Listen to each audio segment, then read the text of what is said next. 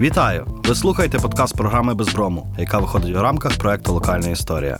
Мене звати Віталій Ляска. Ми говоримо про українське минуле, його відлуння у сучасному та вплив на майбутнє.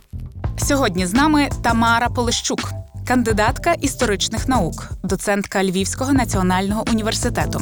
Вивчає міжслов'янські взаємини, націотворчі процеси в Центральній та Східній Європі. Авторка посібника про історію Росії у 19-20 століттях. Пані Тамаро, доброго дня. Вітаю вас, рада бачити. Дякую за запрошення. І дякую, що ви не знехтували цим запрошенням. Почнемо, мабуть, з того, що от зараз ми бачимо як найгірші прояви руського міру в всіх його іпостасях, так, від військового до суспільного, культурного.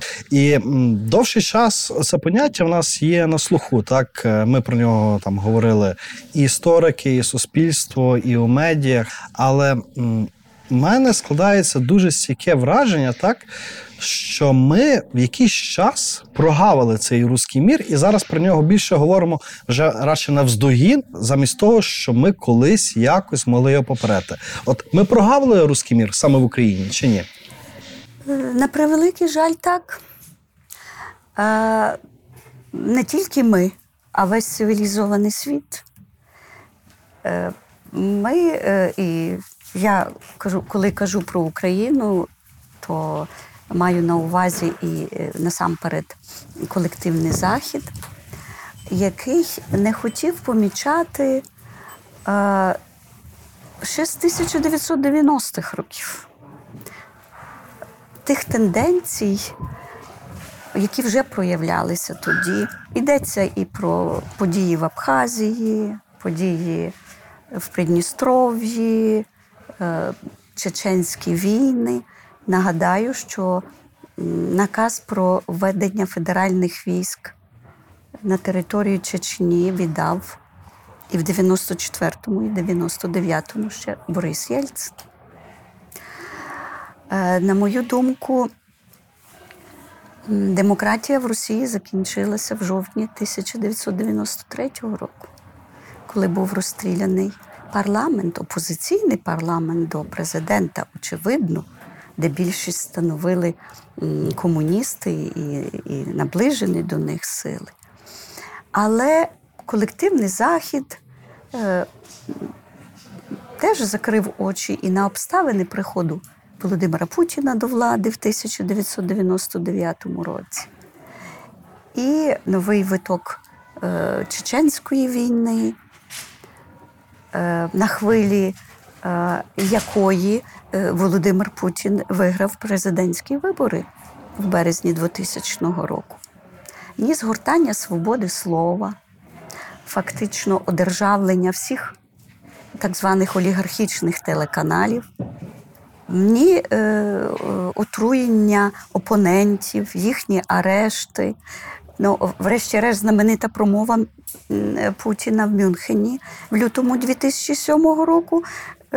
Він там дуже відкрито заявив, все, ера однополярного світу закінчується, Росія повертається. Але світ не зауважив, і верніше, як зауважив, але висловив стурбованість і посприяв залагодженню, якщо так можна сказати, агресії проти Грузії у 2008 році. Що важливо, що саме в 2000-х роках складається і концепт «русского міра», як особливої цивілізації, особливого світу, в основі якого російська мова, культура, православна віра, церква, спільна історія, спільна історична пам'ять. І ці ідеї просувалися паралельно з все більш агресивними заявами Росії і діями в зовнішніх справах.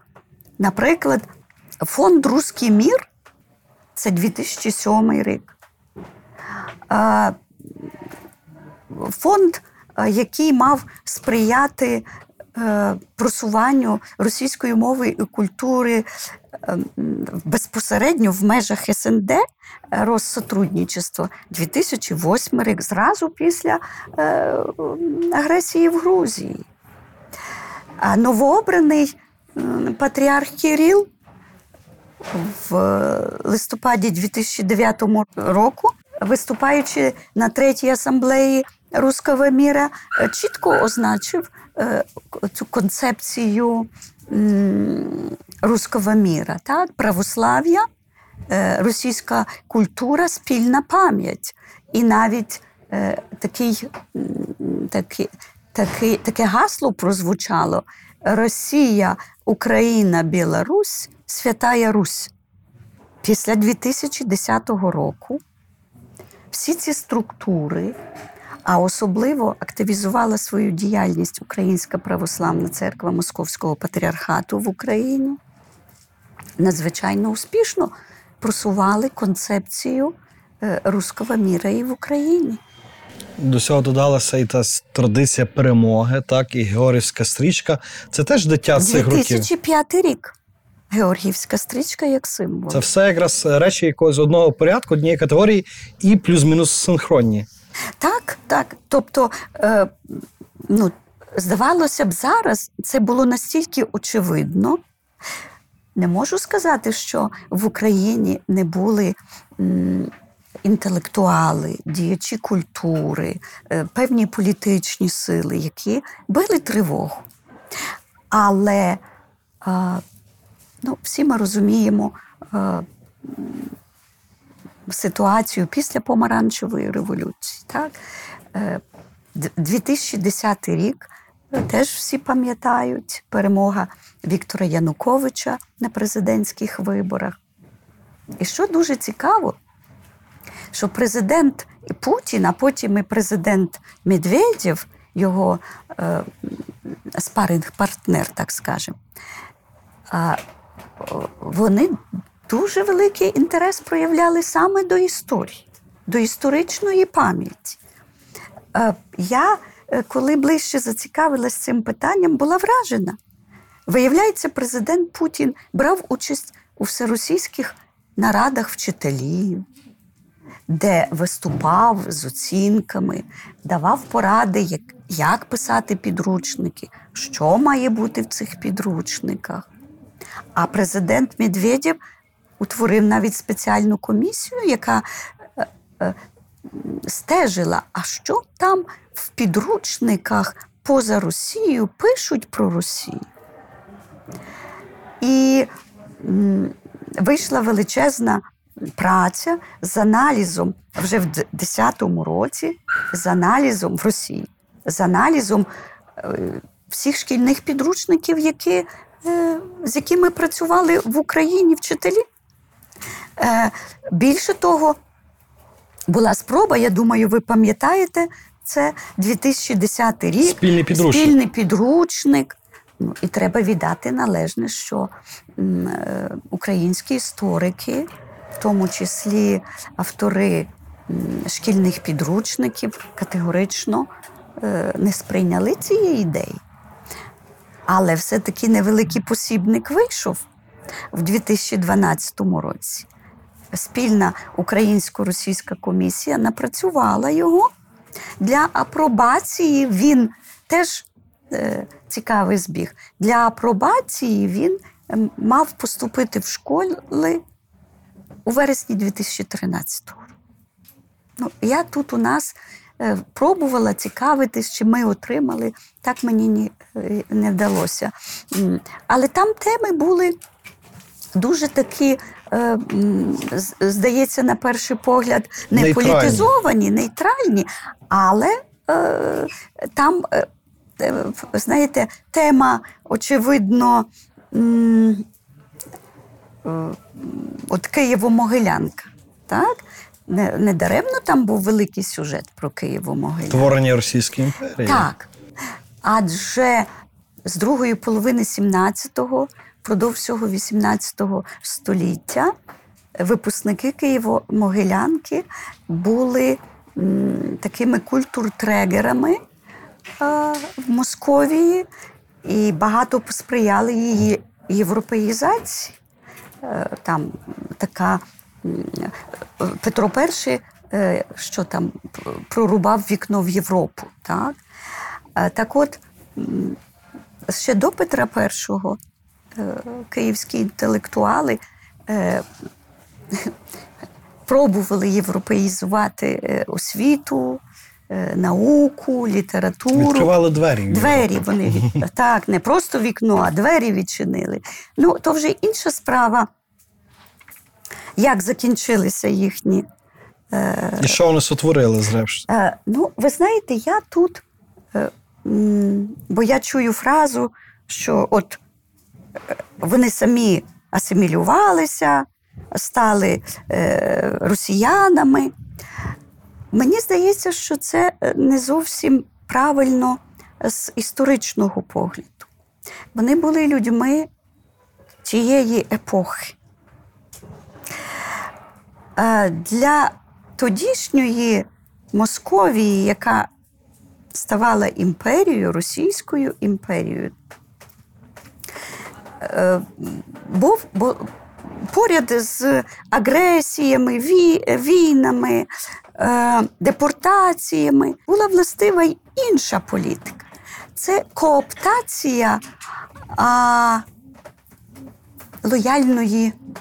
лояльної еліти з тих територій, які вони завойовували чи приєднували. Головне було це лояльність до трону, знатність походження, певний рівень освіти. Тобто навіть не релігійний, не кажучи вже про мовний фактор, до певного часу не був визначальним в Російській імперії. І тому говорити про те, що українці від Феофана Прокоповича до Миколи Гоголя... Суцільні ренегати.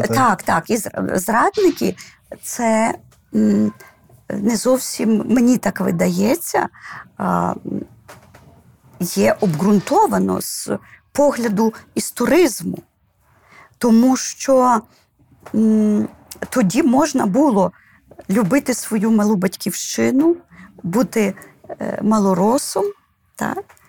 І одночасно бути вірнопідданим Російської імперії. До певного часу конфлікту не було. І приклад Гоголя, до речі, дуже і дуже цікавий. Я завжди вважала, що Гоголя не можна вивчати в зарубіжній літературі. Не тільки я.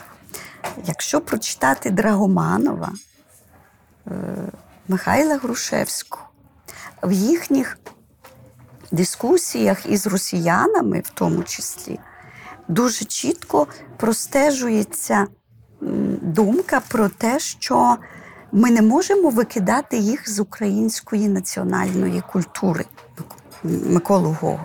Так? Не можна... От Тарас Шевченко, очевидно, тут сумнівів не було. А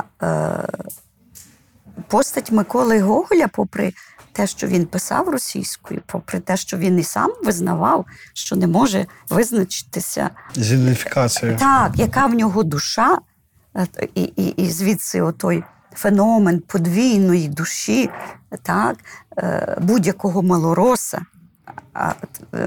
таким найяскравішим втіленням, напевно, цього образу є сам Микола Гоголь.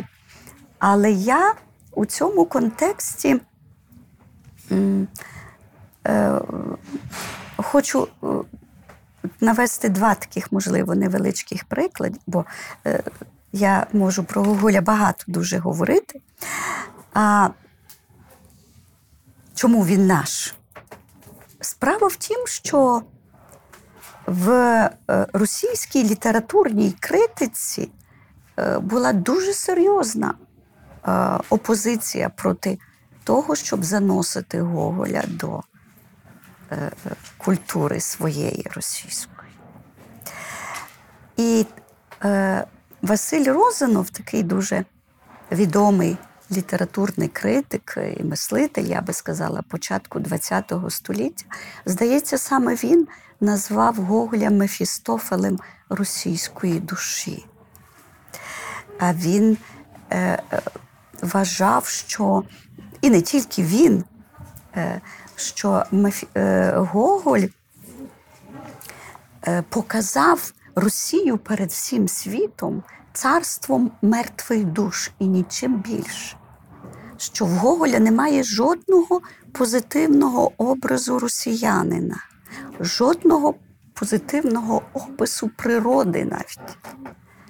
І хтось із російських критиків, противників Гоголя, казав, що подивіться, як він описує свою Малоросію, свою Україну. Це казкова країна, сонячна, яскрава, легендарна. А подивіться, як він пише про Росію. Морок. Так, в своїх творах. Очевидно, є ще інші оцінки, які асоціюються з світочем прогресивної демократичної Росії Віссаріоном Білінським. Білінський зробив Гоголя тільки соціальним письменником. Таким чином, повністю відкинувши багато інших його творів. Адже звідси він так розчарувався в Гоголеві через його вибрані місця із листування з друзями наприкінці життя. Тому що він не такого Гоголя хотів для Росії. Тобто, навіть оцей невеличкий сюжет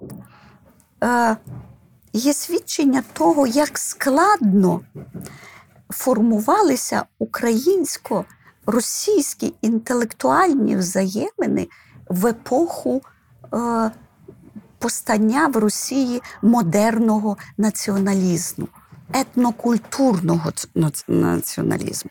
І тому, наприклад, після Тараса Шевченка вже треба було визначатись. Хто ти? Хто ти?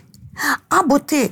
Тобто малоросійство вже стає такою консервативною течією, можна сказати, яка гальмує український національний проєкт. І, звичайно, це все є складова русского міра. Бо Україна і українці є осердям русского міра. Бо саме тоді, в 19 столітті, остаточно сформується концепт великої російської нації, яка складається з великоросів, малоросів і білорусів. Єдиний всеросійський перепис населення 1897 року показує, що росіяни складають, різні автори по-різному інтерпретують, від 41 до 44% населення імперії. Меншість, фактично. Меншість. І лише з 18-20% українців і 8% білорусів вони стають державною нацією, так, провідним народом. І таким чином український рух, який політизувався, він загрожував не тільки імперії, а він загрожував російській нації як такій. Тобто, чи правильно я зрозумію, що Росія, в принципі, як нація, як імперія, так що тоді, що зараз, не може існувати без України? Мені так здається, що це загально прийнята думка є в сучасній гуманітаристиці. Коли розпався Радянський Союз, з'явилося декілька публікацій, в тому числі і у нас, і на Заході, які дивилися на розпад Радянського Союзу як етап розпаду імперії. І, здається, відомий американський дослідник, видно, він вам ближче навіть був в свій час, Кінан, так? Здається, в 93-94 році написав, що якщо це так, то російсько-українська війна є неминуча. Тому що розпад Російської імперії далі триватиме. І він неминуче впреться в відносини з Україною. Але водночас в Росії на початку 90-х був інший, напевно, що варіант розвитку цих всіх подій. Так, це країна, як не дивно зараз нам чути, країна з доволі молодою ідентичністю. Насправді, ця ідентичність, вона сформувалася в нурті 90-х років. Але, знову ж таки, чи в Росії був інший шанс? Так, ми зараз дуже можемо багато говорити про демократичну, прогресивну, толерантно, лояльно так до України Росії, але знову ж таки, ліберальна Росія, вона позбувається цих імперських ресентиментів. Ну, ви знаєте, демократична Росія звучить парадоксально. Ні, закінчилась, я тут притримуюсь доволі радикального погляду, розстрілом парламенту в 93-му році. До речі, Захід, як я вже казала, на це не зреагував, відповідно. На превеликий жаль, російські ліберали, російський демократ закінчуються на українському питанні. Приписують цю фразу Володимиру Винниченку, але багато хто з українців так вважали і так вважають. Очевидно, що російський націоналізм і російська ідентичність завжди були імперською. Були спроби, дійсно, ви маєте рацію. На початку 90-х років був такий антрополог російський, здається, він ще живий, вже в такому поважному віці, Валерій Тішков. Він пробував, він навіть був коротким часом міністр з національностей в уряді, здається, Гайдара, який пробував оцей розробити проект російської громадянської нації. І навіть Борис Єльцин вживав оцей термін «росіяни». Так? І не русські, а росіяни. Так? Ну, але цей проект, як я вже сказала, до середини 90-х років він фактично втратив свою актуальність через Чеченську війну, гостру політичну боротьбу в самій Росії, серйозні труднощі економічні. Та й врешті самі ліберали, на кшталт того Чубайса, так, тоді говорили про ліберальну імперію. Ну, Чубайс це обґрунтовував у своїй статті, правда, вже 2003 року, де він на сторінках «Независимої газети» обґрунтовував ті інструменти м'якої сили, відновлення російського впливу, до речі. Тобто через економіку, через бізнес. Ну, і ми знаємо, що цивілізований світ, колективний Захід, власне, через економічну співпрацю у 2000-х роках робив вигляд, що він не бачить загроз Русского міра. До того ж, була велика руська культура, якою можна було прикриватися. Ну, я вже частково торкнулася через Гоголя складнощів сприйняття російської літератури навіть у нас в Україні. А на Заході, очевидно, що не Пушкін був фігурою світового значення. На мою суб'єктивну думку, яка базується все ж таки на дослідженнях, Олександр Пушкін був і залишається великим національним поетом російським. Але одночасно він є людиною, яка оправдувала завоювання Кавказу, придушення польського повстання 1830 року. Ну, врешті-решт,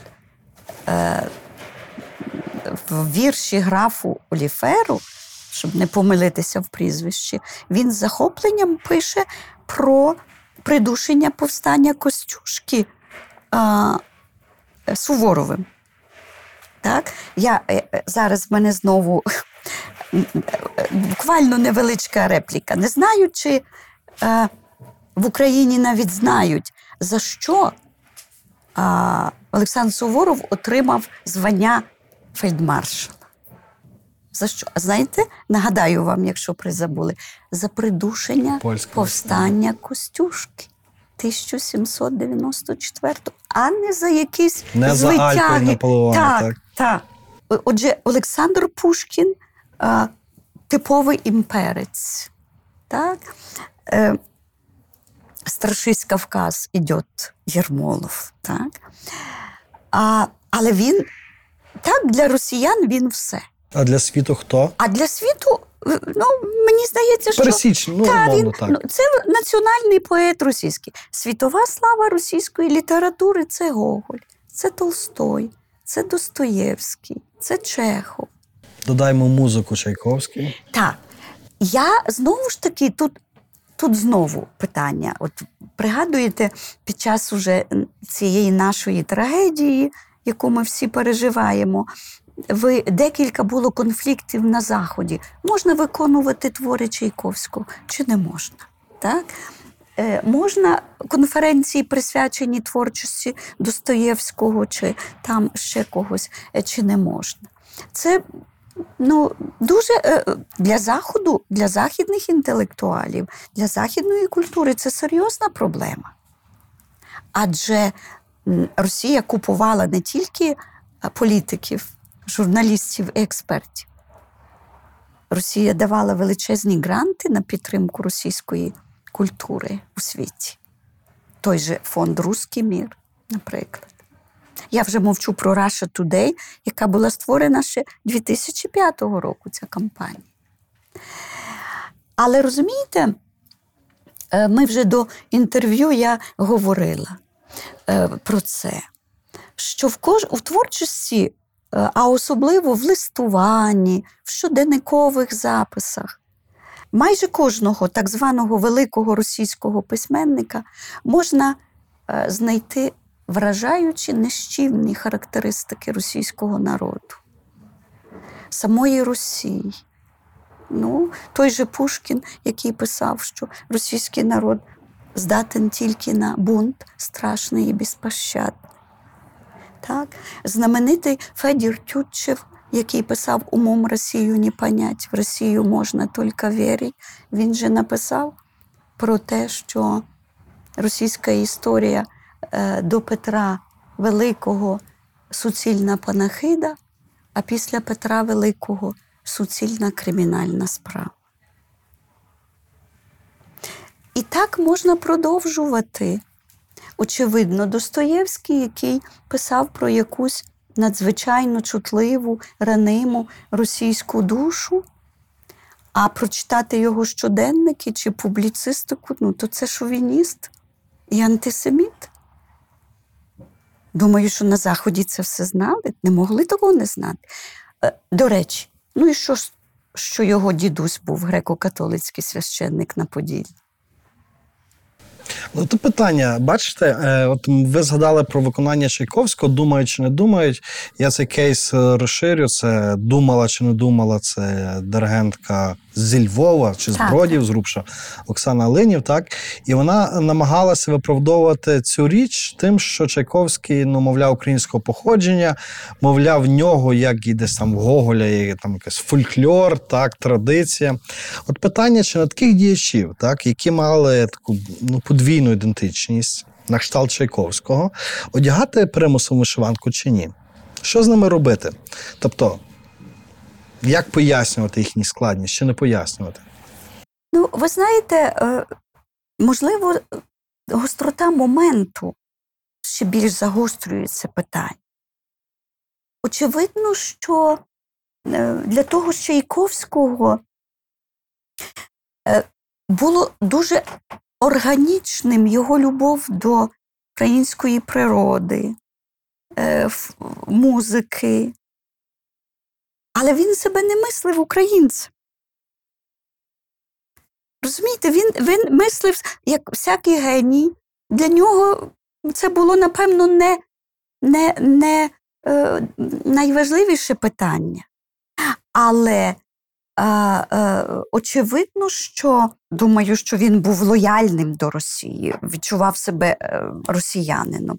Ну, теж ви знаєте, що Чехов в одному з листів написав про себе: «Да, я знаю, я хитрий хахол». Ну, але Чехов не мислив себе теж українцем чи навіть малоросом. Але, можливо, так як дослідники шукають в Гоголі отой надлом душевний і пояснюють той його надлом душевний так званою українською душею, а Гоголь дуже хотів стати росіянином. Але не зміг. Він не зміг. І, можливо, оце його внутрішнє українство і не дозволило йому, хоч він цього не визнавав. В той же час, для Чехова не було питань, хто він є. Так, він жартома, але його творчість, вона теж трошки відрізняється навіть від творчості того ж Толстого, наприклад. Чи кажуть, от бачите, ми взяли 4 представників великої і так званої великої, просто російської літератури. А із них троє мають українське коріння в тій чи іншій мірі. Бачите? Який цікавий. Тут, врешті-решт, ця література, я пригадую, на мене дуже сильний враження справила стаття Юрія Макарова, де він говорив. Але без Пушкіна не було Путіна. Не було Сталін, Путіна. Так. Вона, очевидно, що це дуже така позиція, яка вражає етнічного росіянина, так, яким є Юрій Макаров. І деякі інші публікації на цю тему. Думаю, що буде багато дискусій після нашої перемоги над цими проблемами у нас. Адже ми всі в тій чи іншій мірі інфіковані русським міром. Йдеться не тільки про мову, культуру. Зверніть увагу, навіть казки, які діткам упродовж десятиліть навіть незалежної України читалися на Сході, Півдні, мультики. Це ж все... Така ретрансляція, копія. Так, це є... але з іншого боку, дивіться, Іван Дурник з російських народних казок. Це людина, яка чекає, що на неї звалиться манна небесна. У нас теж ці казки дуже були поширені. Справа в тім, скажу непопулярні речі. Впродовж 30 років правлячий клас, істеблішмент наш дуже мало робив для того, щоб зупинити русський мір в Україні. Тут питання, чи він зрозумів загрозу русского міра, так? Думаю, що та система олігархічно-кланова, яка склалася і в економіці, і в політиці, і засоби масової інформації. Очевидно, що вони були частинкою цього гігантського плану. Так. І я вже про це говорила не раз і писала, що з 2010 року ми мали такий масований натиск. І через той закон 12-го року, який відкривав можливості для російської мови, в ЗМІ в тому числі. Тобто Революція Гідності змінила, очевидно, ситуацію. Певні перешкоди були зроблені через дії держави. Так? І також хочу сказати, що історична освіта витримала випробування в Україні, шкільна історична освіта. Пройшла випробування, коли навіть в квітні цього року один із соратників нинішнього президента, колишній президент, написав, що оця українська школа виховала цього націоналіста українського. І це оцінка така свідчить, що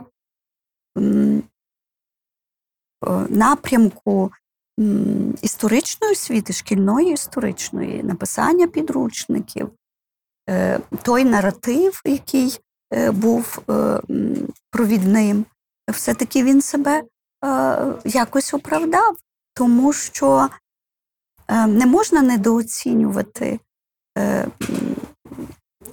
шкільного курсу історії. І, правда, є інша проблема. І тут я теж відчуваю відповідальність свою, як викладачки вищої школи. Вчительство. Можна мати прекрасні підручники, програми. А ось хто це показує, ретранслює? Так? Історик, який не має професійних умінь і навичок. Для того, щоб... Ніхто ж не каже, що вчителі історії мають виховати, підготувати історика для вищої школи. А громадянина? Ні. Громадянина насамперед. Але навчити вчитися. Закласти основи критичного мислення.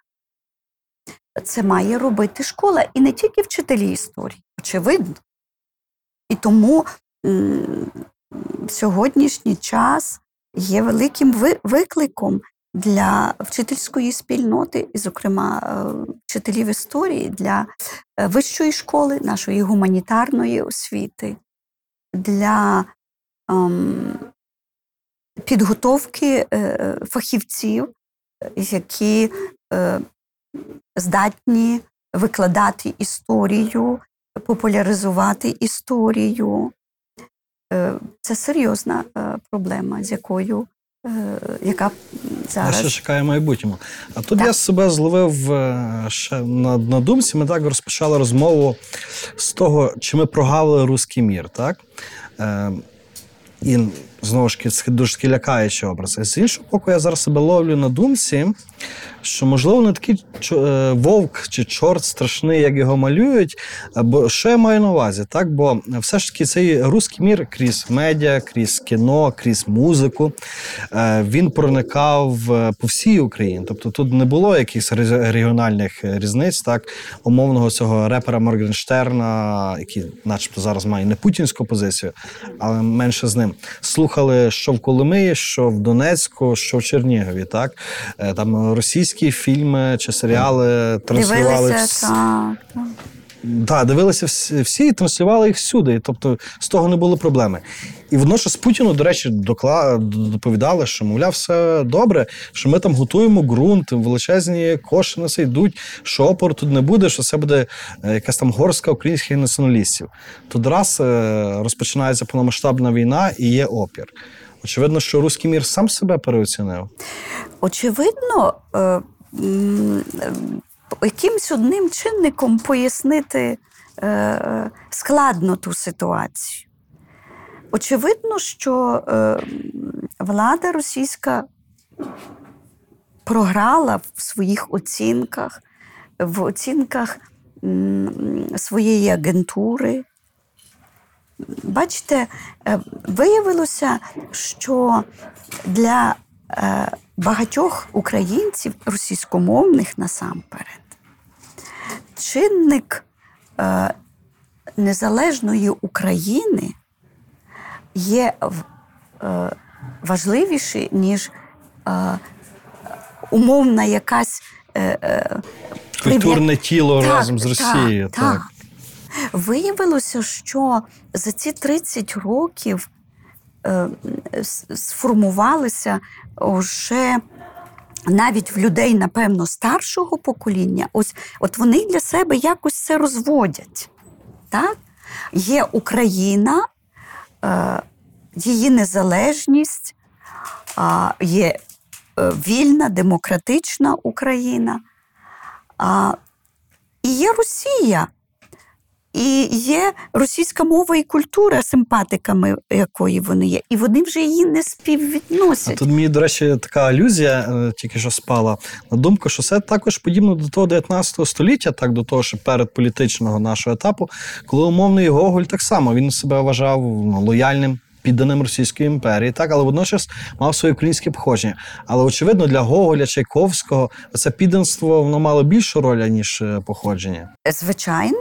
Ні, ну, я ще раз кажу, це була... Вони жили в дещо інших обставинах, і треба розглядати кожен конкретний випадок. Мені здається, що для частини от таких людей, як Чайковський, для нього питання ідентичності не було, ідентичності політичної чи національної не було таким. Ну, можна взяти Безбородька, Паскевича, наприклад. Так, тим більше. То були ті люди, які до середини 19 століття там вповні себе мислили, росіяни, мислили подвійно. Ситуація тепер, вона є кардинально іншою.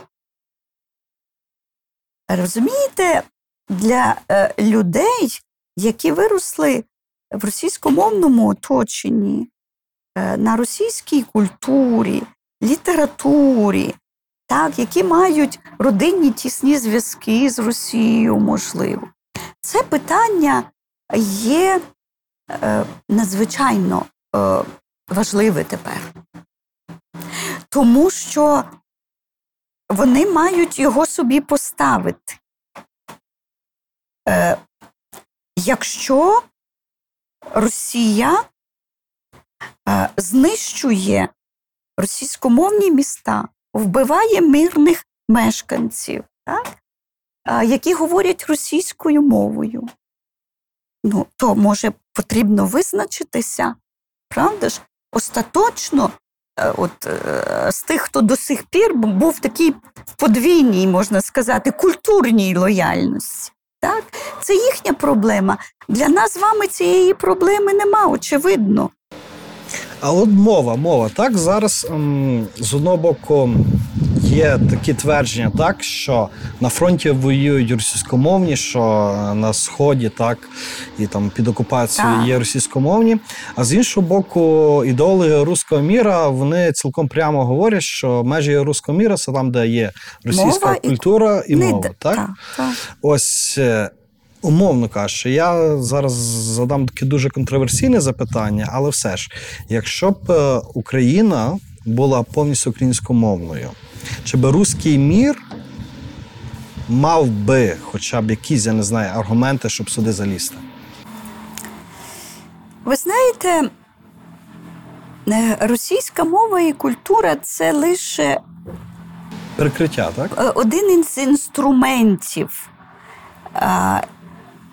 які оправдують агресію. Очевидно, напевно, що в тому глобалізованому світі і в світі тої постправди потрібно було знайти таку ширму для легітимізації цих експансіоністських устрімлінь.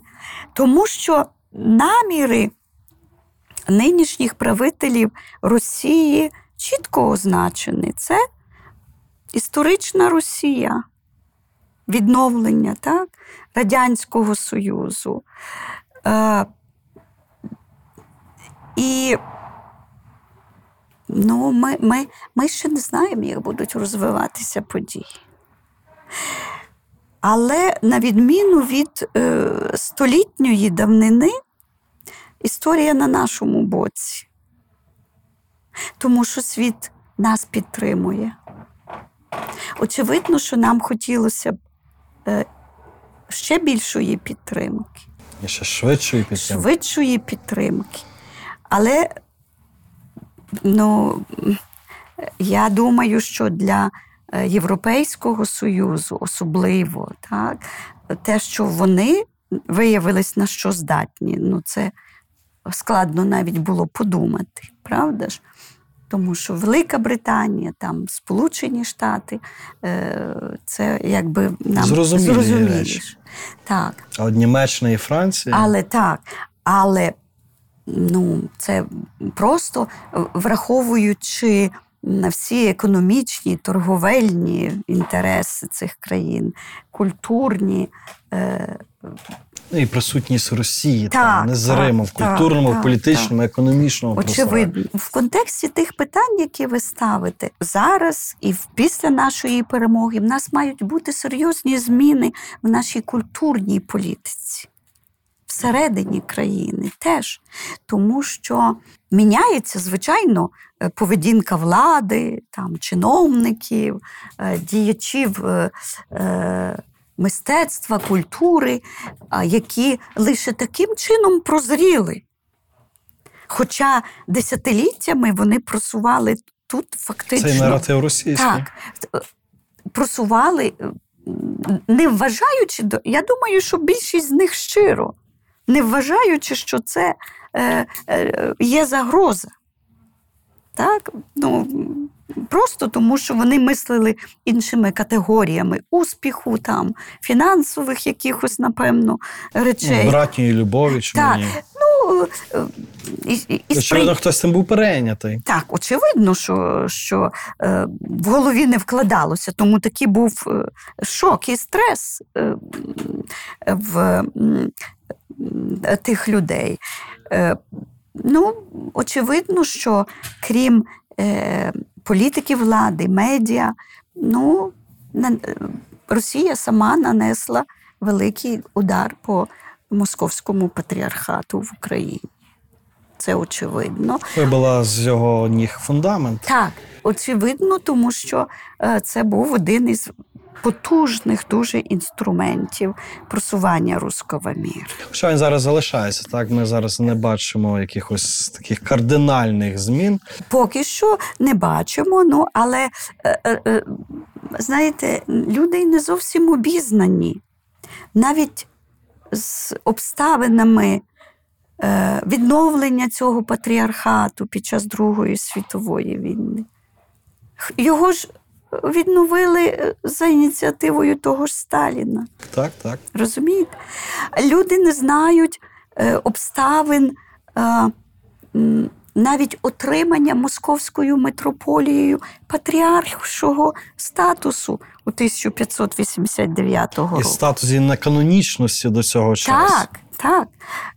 Люди не знають всіх обставин ліквідації Петром І цього. Тобто, тут багато просто від незнання. І те, що Православна Церква Росії довший час була фактично державною структурою від синоду Петра І, і до Сталіна зрубша. Так, через спроби,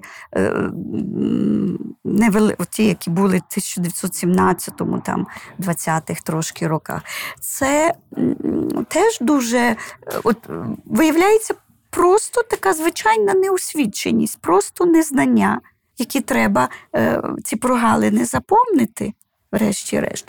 Так само, як, якщо ми ще маємо трошки часу, ми вже повертаємося до джерел, так? Як і історичний наратив, який сповідує Росія, ведучи свій родовід від Києва, так, від перших руських князів. Хоча я ще раз уважно перечитала відповідну літературу, і виявляється, та теза, яку навіть Сергій Плохій обґрунтовує в своїй прекрасній монографії про загублене царство, яка вийшла й українською мовою. Засади сучасної державності складалися в другій половині 15 століття. Не в часи Києва. Так, можна говорити, що там Андрій Боголюбський уже був, як написав Ключевський, першим великоросом. Так? Для нього Київ уже втратив сакральне значення. Але апеляція до київської спадщини – це друга половина 15 століття. Ну і традиція деспотизму, і традиція тісного зв'язку церкви і держави, так? Так. Це теж... Москва, Третій Рим, врешті. Так. Тобто це тоді закладалося, оця концепція руського міра. Тільки що вона з того часу видозмінювалась, набирала різних форм. Тому я вважаю, очевидно, що зі мною можуть не погоджуватися, що «Русський мір» – це набагато ширша концепція, ніж просто мова, культура і православна віра. Це одна з визначальних ознак російської державності загалом. Ідеологічний такий конструкт. І сюди вписується і... теорія офіційної народності, так. І славянофіли 19 століття. Очевидно.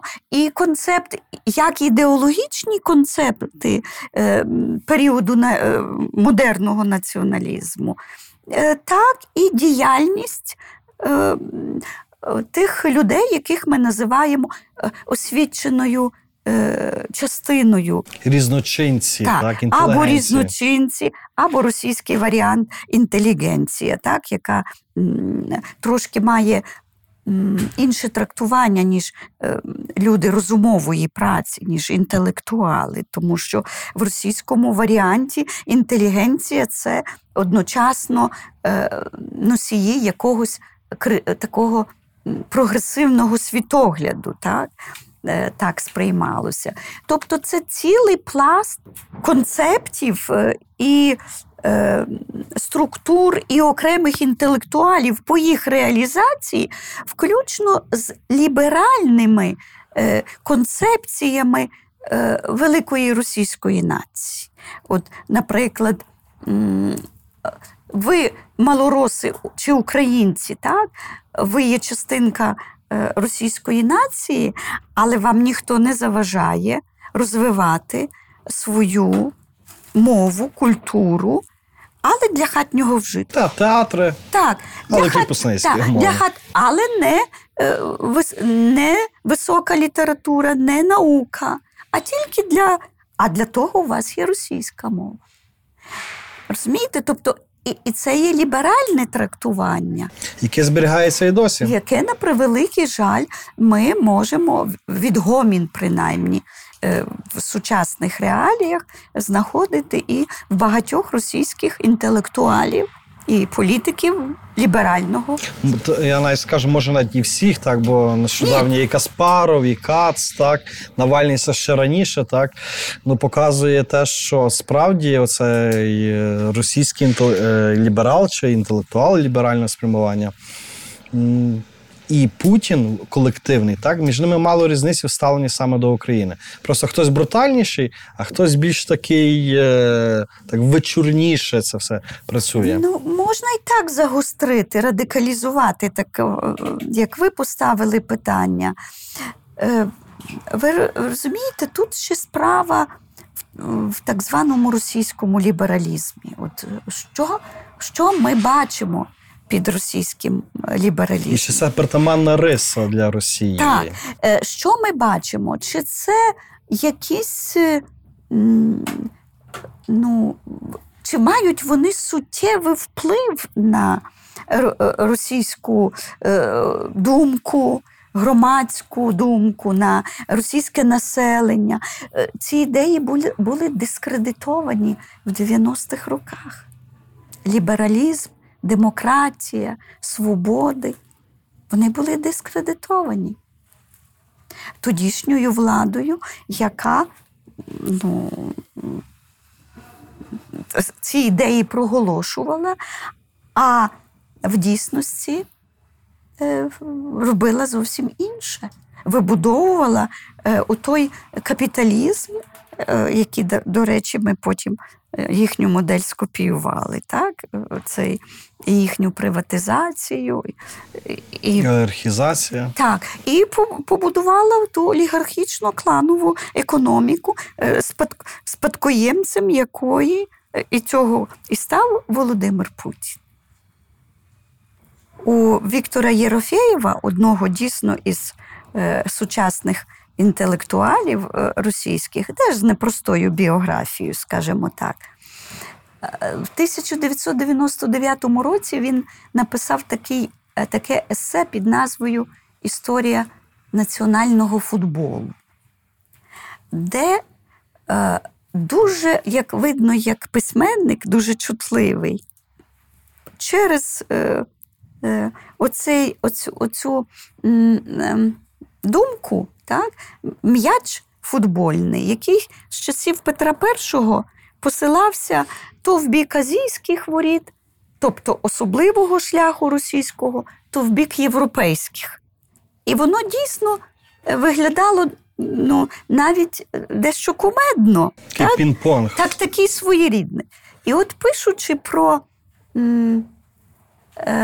епоху Горбачова, він каже, Горбачов після Брежнєва відправив цього м'яча у бік європейських воріт. Єльцин грав на європейській частині поля, а в другому таймі розгубився. Стоїть і не знає, куди спрямувати цього м'яча. І я пам'ятаю, що коли я студентам зачитувала цей невеличкий есе і казала, ось вам вся концепція російської історії.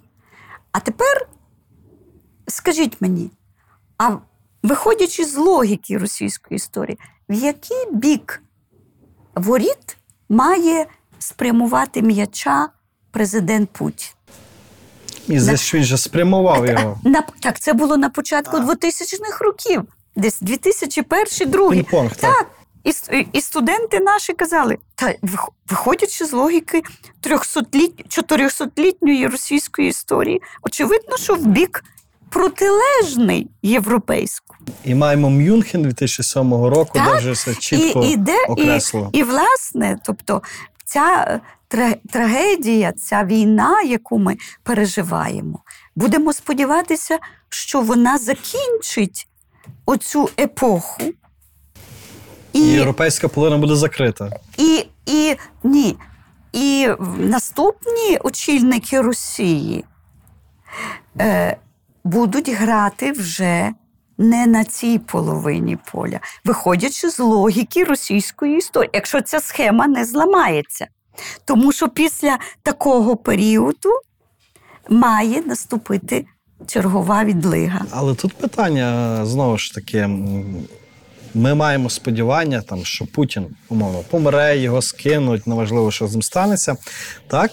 І, мовляв, можливо, проблеми усунуться. От Путін помре, русський мір піде? Навряд чи. Ні. Умовний Навальний теж буде, він заражений імперською бацилою. І питання, що, можливо, справді цей особливий шлях Росії, про що євразійці говорили, туди. Це не тільки євразійці, якраз, розумієте, 20-30-х років, ці справжні євразійці, вони, власне, хотіли подолати оцю схему. І вони казали, що Росія – це є окрема цивілізація, Росія-Євразія. Так? Тобто, не треба нам туди дивитися весь час і копіювати Європу. Модернізуватися, вестернізуватися, якісь там реформи робити. Але розумієте, що вони казали? Вони казали, що фундаментом євразійської нації має бути велика російська нація, яка складається з росіян, українців і білорусів. Чимало українців, от особливо там на початку 2000-х, так, вони до Дугіна з радістю їздили і говорили про євразійство. Ми не будемо говорити по прізвищах, так, але зрозуміло. Ні, ну Дугін не просто, розумієте, якби він був інтелектуал, який сприйняв просто погляди євразійців. Але євразійство 20-30-х років і євразійство Дугіна – це різні доктрини. Там в Дугіна більший вплив є правих європейських ідей, такого фашистського спрямування. Розумієте? А він щось там вловив із Трубіцького, Вернадського, Савіцького, до речі, серед того гуртка євразійців, які все сформували. Українці, так? Походження. Так. Троє з чотирьох мали українське походження, мали коріння в тій чи іншій мірі. Ну, тобто, я думаю, що нам не треба на цьому, очевидно, фокусуватися і шукати, де наше коріння, а чи вони залишились українцями, чи ні. Мені здається, що це не сучасно такі речі робити. Це вже... Комплекс меншовартості. Так, це комплекс меншовартості наш і в тому, що ми літературу і культуру метрополії Росії знаємо ліпше, ніж свою власну. Розумієте? І у цього теж треба позбуватися. У тої гуманітарної залежності. При тому навіть у людей, які категорично кажуть, що вони не пов'язані з русським міром. Так? Що, але якщо навіть декого з наших освічених людей запитати, чи розуміють вони, наприклад, велич Лесі Українки в контексті того часу, що Леся Українка, це теж моя суб'єктивна думка, вона затьмарює весь срібний вік російський. Але чи ми це знаємо? Чи ми це усвідомлюємо? Навряд. А чи ми розуміємо,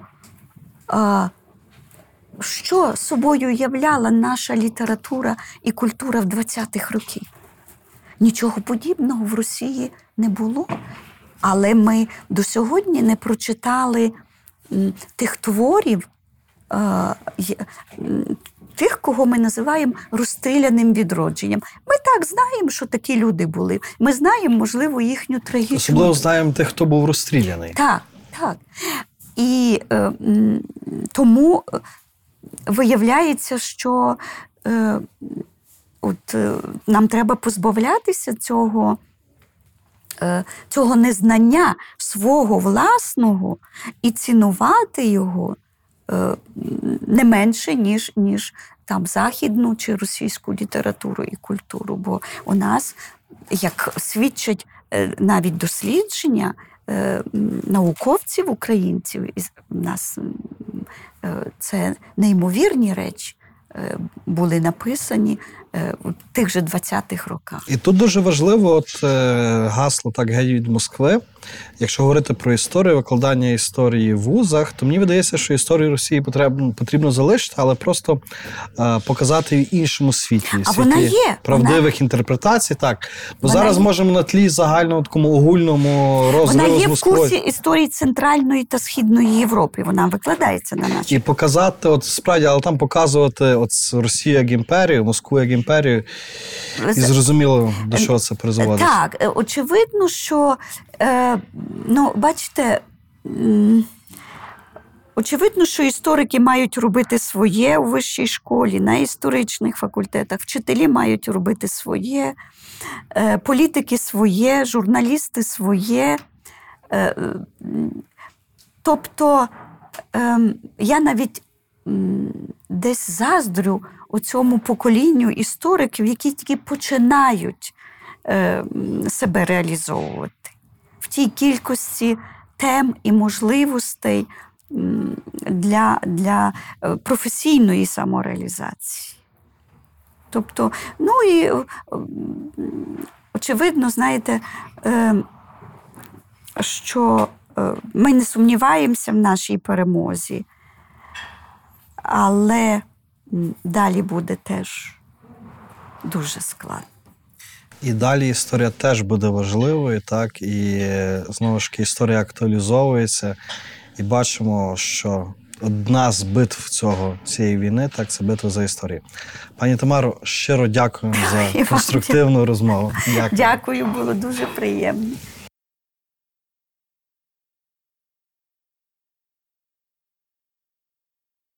Пані Тамаро, який історичний міф, на вашу думку, найбільш шкідливий для сучасної України?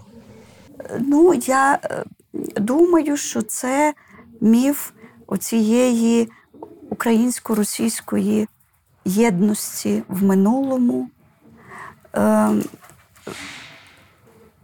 Тобто, дійсно,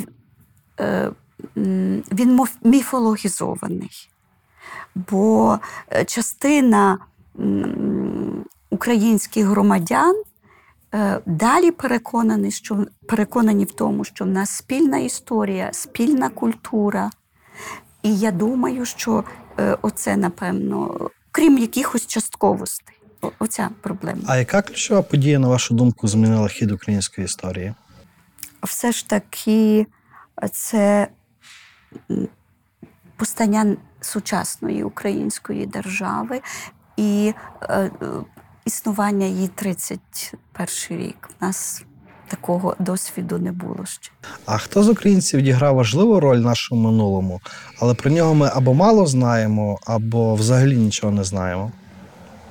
Я трошки обережно ставлюся до героїв і антигероїв, бо вони всі достатньо міфологізовані. Мені видається, що в нашій історії от були ті люди в кожну епоху, які зберігали українство, примножували українство, жертвували багато чим. Це можуть бути звичайні вчителі, лікарі, священники, міщани, от тих, кого називають сіль землі цієї. А ну, мені здається, що в нас достатньо героїв. А якщо брати все ж таки Росію, яка вважає найбільшими антигероями українськими і своїми ворогами, то з їх погляду це Мазепа, Петлюра і Бандера. Продовжіть, будь ласка, фразу «Історія важлива тому, що…» Історія важлива тому, що це є наука про людину. Я забороняю студентам навіть на першому курсі давати визначення, що історія – це наука про минуле. Я їх переконую, що цікавість історії в тому, що це наука про людину в усі часи, в усі періоди. Цікавішої науки тому немає. А більше того, як нас учили історії в дитинстві, той образ наш власний, наших сусідів, це залишається на все життя, і тому важливість шкільної історії. Саме шкільної історії, бо істориками стають дуже мало випускників, не так багато. І тому я так ціную і вважаю такою важливою місію вчителя і, зокрема, історика. За Володимиром Путінченком українську історію неможливо читати без брому, так? І в нас є такий доволі стійкий стереотип нації жертви. От зараз, в часи героїчного опору російської агресії, чи можемо говорити, що ми позбуваємось або вже позбулися цього образу віктимності суцільної? Я думаю, що не тільки нашу історію не можна читати без брому. Будь-яка, а що, в поляків менш трагічна історія наших сусідів, так? Французів. І так можна перелічувати багато націй, країн. Мало який народ, яка нація, яка держава має таку, знаєте, гладеньку, дуже солодку історію. Можливо, оце, що ми нація жертва, можливо, це навіть від акцентації на наших поразках. Зверніть увагу, всі наші герої, вони терпіли поразки. Ми навіть акцентуємо увагу на цих. А у нас, і, можливо, теж при навчанні, викладанні історії треба і знаходити образи людей, які не виглядали жертвами, які отримували перемоги і в реальному житті, і були переможцями у галузі духу людського. Теж, напевно, треба змінити тут акцент.